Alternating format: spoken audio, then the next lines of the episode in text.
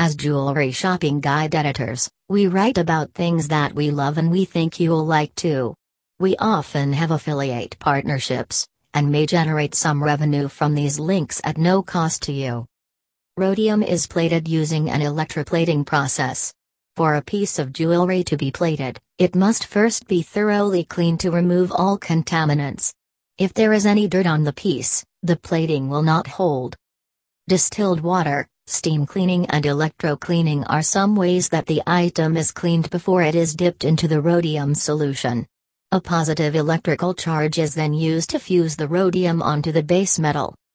Care must be taken, because if the electric current is too high, the rhodium plating will turn black. The process takes roughly around an hour and a half to be completed. Care must be taken, because if the electric current is too high, the rhodium plating will turn black. The process takes roughly around an hour and a half to be completed.